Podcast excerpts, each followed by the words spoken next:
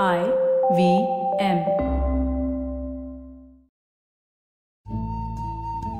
IVM के Hindi travel podcast टेढ़े मेढ़े रास्तों पर आपका स्वागत है। टेढ़े मेढ़े रास्ते ही क्यों? वो इसलिए कि घूमना भी तो ऐसे ही रास्तों की तरह पेचीदा और लगातार उतार चढ़ाव भरा होता है, जहाँ हर पल कुछ नया देखने और महसूस करने को मिलता रहता है। शर्त बस यही होती है कि आप कान खुले रहने चाहिए। मैं हूँ केशव चतुर्वेदी और मैं आपको ले चलूँगा इस ज़बरदस्त यात्रा पर। और सुनाऊँगा ऐसी मज़ेदार कहानियाँ शहरों, किलों, महलों, सड़कों और सबसे अहम इंसानों की, जो पिछले 20 साल से ऐसे ही रास्तों पर भटकते हुए मैंने सिर्फ़ आपके लिए इकट्ठा की हैं।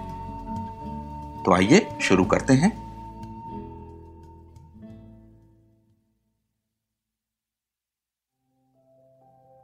लेह से कारगिल के रास्ते में 100 किलोमीटर की दूरी पर एक बौद्ध मठ है लामायूरू लद्दाख जैसी खूबसूरत और किस्सों से भरी जगह में भी इतने छोटे से रास्ते में इतनी चीज़ों और कहानियों का मौजूद होना बहुत मुश्किल से मिलता है। एक डॉक्यूमेंट्री की शूटिंग के दौरान मेरा लेह से लामायूरू जाना हुआ।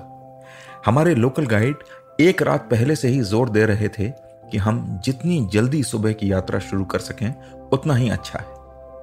तो अगले दिन सुबह छह बजे हम निकल पड़े लामायूरू के लिए।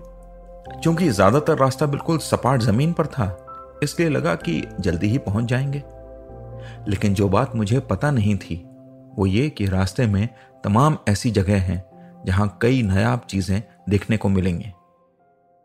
सबसे पहले तो हम गुरुद्वारा पत्थर साहिब पर रुके। सिखों के लिए यह वाकई एक बहुत पवित्र स्थान है। जो भी फौजी रेजिमेंट यहाँ तैनात होती है, वो इस गुरुद्वारे का इंतज़ाम देखती है।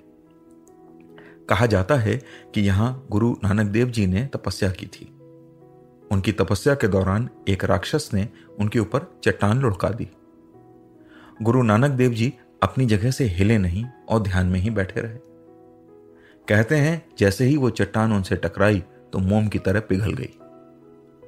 गुरुद्वारे के अंदर रखी उस चट्टान को आज भी देखा जा सकता है और उसमें एक आदमी के आकार का गड्ढा बना हुआ है। यहाँ माथा टेकने के बाद हम पहुँचे मैग्नेटिक हिल। अगर आपने कभी गूगल पर लद्दाख टाइप किया है तो जो तस्वीरें आपको देखने को मिलेंगी उसमें इस जगह की तस्वीर ज़रूर होगी।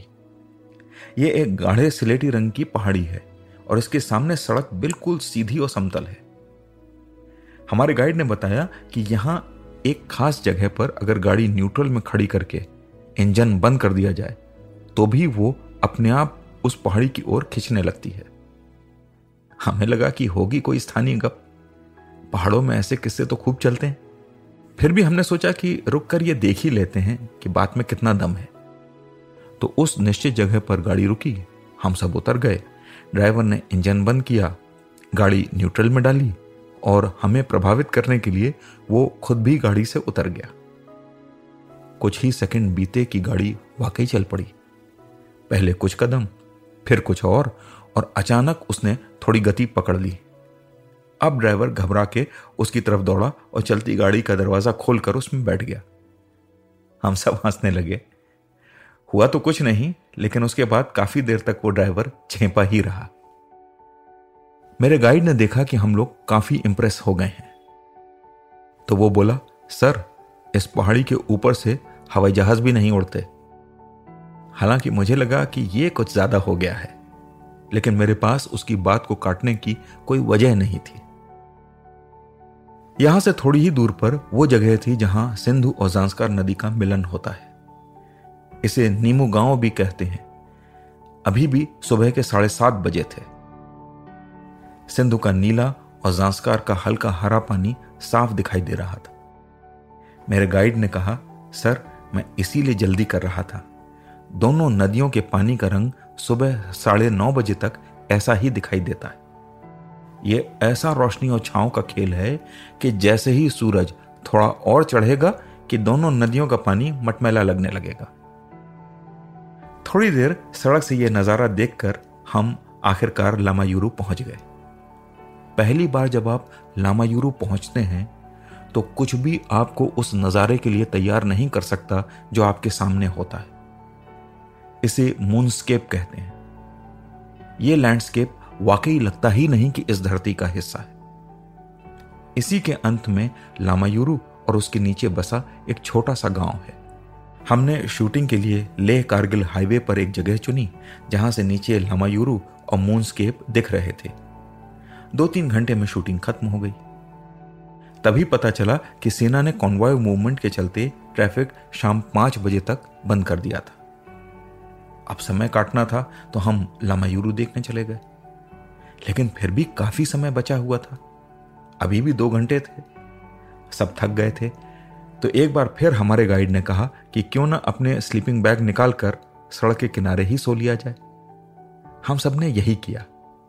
लेटते ही सब गहरी नींद में थे। फिर अचानक कार के हॉर्न से हम लोगों की नींद खुली। साढ़े पाँच बज रहे थे। ट्रैफ़िक चालू हो गया था। मैं उठा तो मैंने देखा कि सर के ऊपर खुले आसमान की मसहरी तनी हुई थी। नीचे डूबते सूरज की आखिरी किरणें मेरे चेहरे पर और नीचे लामायूरू के मठ पर पड़ रही थीं। आसमान, मैं और लामायूरू तीनों सूरज की किरणों से बंधे हुए थे। तो आज टेढ़े मेढ़े रास्तों का सफ़र इसी मील के पत्थर पर खत्म होता है। अगली कड़ी में फिर किस्सों के एक नए मोड़ पर मिलेंगे और वहाँ से नए मील के पत्थर तक साथ चलेंगे।